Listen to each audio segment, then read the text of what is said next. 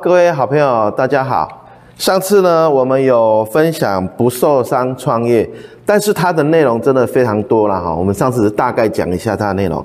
其实我想后面我再分两集哈来讲一下。我觉得我看到的时候，我很有感受的。虽然我们现在创业已经超过十来年了，但是它里面有很多东西真的蛮值得我们来看的。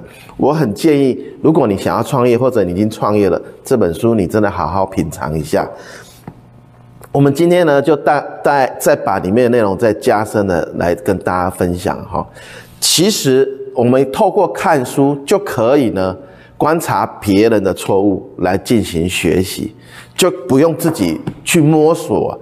所以，读书的好处在这里啊哈。我记得我小时那个我小朋友小时候呢，妈妈会告诫他说：“你不要进厨房，厨房很危险。”好，那我呢就用另外一个方式，我就让他进厨房，然后让他知道什么地方危险，比如说让他碰有点烫的锅子啊，哈，这样他就会知道。好，我让他亲身经历。所以呢，没有经过失败的人，我觉得他的成功其实是还蛮脆弱的。哈，从我们的下下给我们出的书里面会看到我有一些失败经典的例子，各位可以来买来看了哈。好，那作者说尤其。尤其哈，差一点失败的案例，特别让人可以学到教训。差一点失败表示他没有失败，他还是成功。差一点失败，好，里面有很多例子，我真的建议各位可以买这本书来看。好，那创办人的性格决定这家公司七成八成以上的成功几率。好，比如说创办人的人格特质啊，他的价值观啊，那有些失败例子是外部的环境。譬如说，有可能经济不景气啊，啊，比如说这次的疫情，我说那个海底捞最近大家在讨论它，它突然掉下来啊，从神坛掉下来，它扩张很快，这些学者呢就是事后诸葛啦，就会说这个海底捞呢，因为扩张太快，因为怎么样怎么样怎么样，可是以我来讲，我个人觉得它应该是大部分。大部分失败的原因应该是疫情的关系，好，这个这个很难讲啊。人家说天时地利人和了，哈，这个其实蛮同情的，啊。那我们在疫情时时间也很担心啊，那幸好我们撑过来，也要感谢啊政府把关把得不错，台湾的经济影响没有那么的大，好。刚刚讲外部的环境，除了经济不景气，或者有可能是第三方投资人，因为我投资你嘛，所以我希望赶快回收，我就会很急，希望你怎么做怎么做。好，这一点呢，我想我们的分店就可以拿来做参考。我们的每一家店呢，几乎都有七八个股东，但是我们的签约入股的约里面就有一条说，虽然你是股东，但是你没有决策权，你不能来。参与开会开会，啊，像我们的决策权只有店长跟总公司，这个我们都写清写清楚。如果你要来影响我们的决策，影响我们之后的方向，那我不要你来投资，好，后面还会讲到。好，那这本书有讲到六点嘛，啊，那我们来稍微讲一下，啊，上次有讲过嘛。第一点就是神点子猪队友，里面有个例子我很喜欢，他说其实。在骑马比赛的时候输掉了，请问是骑师的问题比较多，还是马的问题比较多？这个我们等一下可以来讨论一下。好，这个蛮蛮有趣的。骑师就是这个整个公司的领导者，整个公司的创办人。马呢，就是他找来的团队。好，比如说他找的马跑不快，啊，你的技术好不好？这另外一回事哦。然后输了，那。是谁的错？好，这个部分可以思考一下。那好的骑师呢，他的恒心跟毅力就很重要，他的愿景或者他对该产业的敏锐的眼光。再来就是他在领导创业团队的经验足不足，这个其实都对一个创办人蛮重要的一个指标。好，那除了创办人之外呢，还有很多因素导致失败，比如说啊。找到不好的员工啊，或者策略伙伴啊，哈，对你可能有一些呃，你没办法沟通啊，或者投资人刚刚有讲了啊。第二个起跑失误，就是非常好，我就跑了，可能没有做很多的事先的准备，我就跑了。这个其实我在外面跟大家讲创业的过程，我很常鼓励这样，哈，就好像我们在呃打仗的时候，枪拿起来是先预备，然后瞄准射击，还是我都会鼓励预备先射击再瞄准。先射击再瞄准，这本书有提到这一点。到底呢是先瞄准还是射击？先射击再瞄准，也就是说，我上次有讲，很多人呢要创业，准备很多很多，到最后他会害怕，因为他看到太多可能失败的原因素，所以他害怕，所以他不敢创业。好，那这本书呢写在哈佛里面，很多他们都在培养 CEO 了哈，他们呃以创业的角度会有个。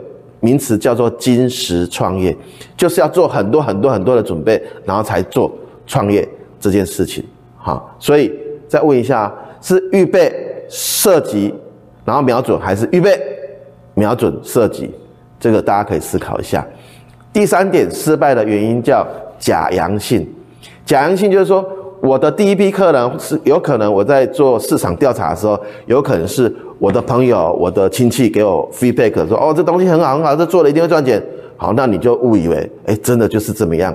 结果呢，这个并不是主流市场喜欢的，哈，不是主流市场喜欢，然后你就全力开始推动，这有可能就是一个假阳性。这是第三点。那起跑失误跟假阳性这两个的差别在哪里呢？好，两个。其其实的模式不太一样。起跑失误是说他跳过了前面研究的步骤，然后就去做了。也就我刚刚讲了，先开枪，然后再瞄准。好，第二个假阳性呢，就是太重视早期采用的啊，你可能觉得哎，别人给你的反馈不错，你就做了。好，然后忘记重视主流的客户。好，于是产品呢，虽然能够满足顾客的需求，但是常常会抓错客群，导致失败。好，那作者写这六个条件里面呢，前三个他把它定义为创业初期。那我一直看到后面，我才知道哦，他所谓的创业后期就要讲后面三个。所谓的创业后期，他的呃诠释是说，创业五年之后就创业后期。好，那新创的企业也像人类一样，只要撑过婴儿期，也就是撑过这五年婴儿期啊，死亡率就会降低。但是很惊讶啊，在创业公司里面呢，就算有人挹注资金给你，给创业晚期，就是五年之后了的新创企业，仍然会有三分之一的人碰到亏损。也就是说，创业五年以上，创业。晚期的仍然会有三分之一没办法给投资者取得报酬，所以我们要投资别人啊，天使啊，你可能要有心理准备，五年之内都会给你反馈的三分之一甚至更少。所以我有几个朋友在帮人家做投资的哈，他们说哈，我压十个公司有两个成长成功了就很厉害了，好，因为他会很倍数的。啊很多的这个倍数来回馈投资者，啊、其他啊、失败就失败了，没关系。好，那第四个呢，就是速度陷阱。什么叫速度陷阱呢？就是创业五年之后就开始发现，哎，呦这个这个呃卖得不错哦，然后就怎么样，投资人就会来入股你哦。那但是这些投资人就希望怎么样？希望他虽然高价来入股你，他是希望赶快你要扩张，你要扩张，然后我要赶快得到有回馈。这就是投资人会希望你做的，就是开始有速度的陷阱，有可能你会加快速度，可是这个时候也会加快失败的速度，也有可能真的会加快你公司的成长。啊，这是两面一一刀两面的哈，两刃啊。第五个，缺少资源。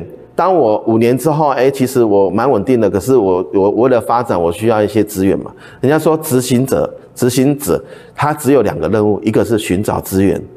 一个是分配资源，这资源是什么？简单来讲，就是人跟钱。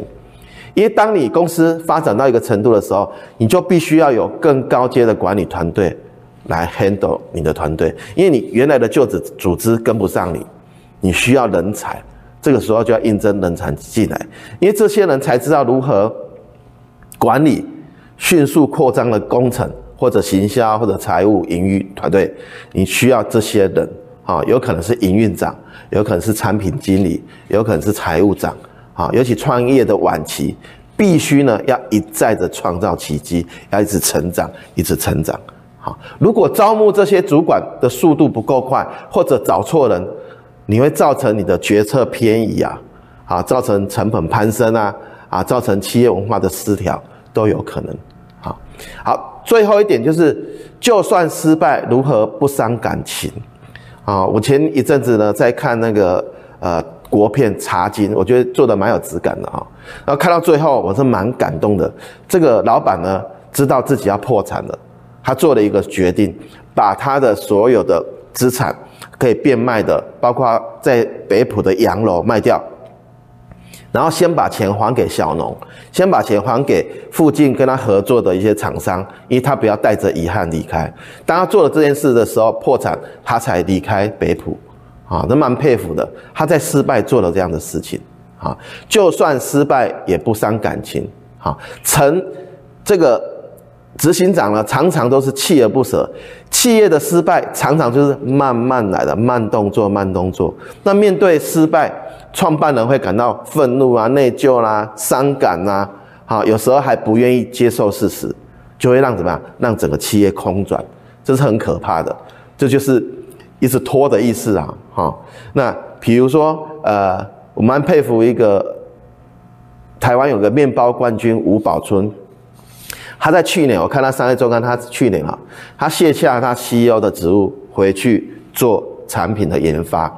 嘛我看到这篇我蛮惊讶的，因为他还去新加坡读一个 EMBA 啊，他就是想要做经理人呐。结果他发现他的心思、他的条件可能不允许，所以于是呢，他去找一个专业的经理人来帮他经营。他回去做产品的研发，这是我蛮佩服的一个决定的哈。好，那现在一定呃交给专业的，有的时候会比较好，我们就专心的去做那我专长的事情。OK。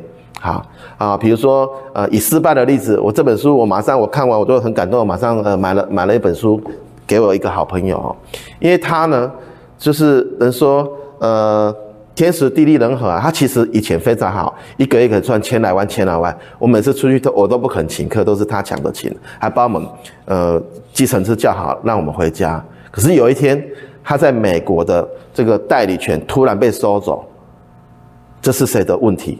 是马的问题吗？是骑士的问题吗？有可能就是天时地利人和。他这个代理权一收走，他公司几乎就没有品相可以卖了，他瞬间公司就解散了。好，有很多很多例子，这本书也都有写到。根据哈佛的研究，如果连续创业，连续创业，像我就是这样，我失败了我就继续做，我失败了继续做，我好几次想要回回回回这个。科学园区上班，结果我还是做到现在。好，那这边有一个统计是这样：连续创业第一次成功的，后面再创业会有百分之三十八成功的几率。也就是说，当我们做得很好的时候，我们要来招股份啊，要来借钱啊，其实很好，很好处理的。好，那第一次创业失败，像我这样，我可能失败过两三次的，后面的成功率只有二十二趴，大概五分之一。好，那真正首次创业就成功了，就是五年内了哈，是五分之一。好，这是哈佛的研究，所以天时地利人和，创办人的合适程度，对这个新创企业的结果会产生决定性的影响。所以创办人真的很重要。我在 EMBA 上课的时候，我们的老师有讲。好，呃，呃，这个企业会不会成功？讲从从产品啊，从消费者啦，从点点点一直上去，最尖端那个消费那个顶，那个分析的金字塔顶端呢？结果发现就是在创办人。所以很多天使要投资的时候，他其实就要看这个创办人他的理念，好，他的毅力，他的耐力在哪里？好，还有他他他这个这个。聪不聪明之外，还有一个很重要的，他正不正派。好，再来产业的经验呢，业务的相关经验，这个也是创办人一定要的。他可能要几下几个特点：他是说故事高手，他很容易激励员工，他有人格的魅力，他的执行力也非常好。好，他很热情，他有超凡的魅力，这些都是，啊，如果各位有想有想要创业的话，这些其实是可以培养的。好，那里面有一句话我非常喜欢，一位偏执的创办人，或许会是新创企业最宝贵的资产。比如说贾伯斯啊，他们偏执啊，他觉得对的事情就做，他一直很努力去做。比如说最近的这个马克思一样啊，他很坚持他要做的，不管别人怎么演讲，别人怎么跟他泼冷水，他就是要做。他会对自己的大胆愿景，还有抱负，因为很热忱的信念，他会永不懈怠的努力，让他的理想成真。好，但是啊、相反的、如果随着时间的流失，这个奇迹，他想要做的都没有实现，五年、六年、七年都没有实现，那么创办人可能会成为这家公司的绊脚石。因为你讲哎，我都支持你，这能够支持多久？就像 Seven Eleven，听说他们以前赔了七年，第八年才成功。那投资者谁可以忍受七年？结果现在 Seven Eleven 很好啊，好。那解决这个片子的的创办人里面呢？有一个方式就是，这个公司一定要董事会。这董事会呢，可以牵制这个执行者，董事会可以给他意见，可以牵制他，因为董事会还是有一定的 power 的。好，那我想，呃，今天跟大家分享这到这边，我有留了两篇了，后面有两篇，就是我觉得还最精彩的就是引擎空转跟如何重振旗鼓，这个心态很重要，因为我们创业失败是很正常的。那你如何？下台的时候，转身的时候可以华丽一点；跌倒的时候站起来还可以抬头挺胸，甚至呢还可以重新再来，重振旗鼓。后面两篇是在讲这个。好，失败还不是最糟糕的，最糟糕的是经过多年的努力却看一直看不到尽头。好，我们下一次来分享后面最后两章。那今天分享就到这边，谢谢。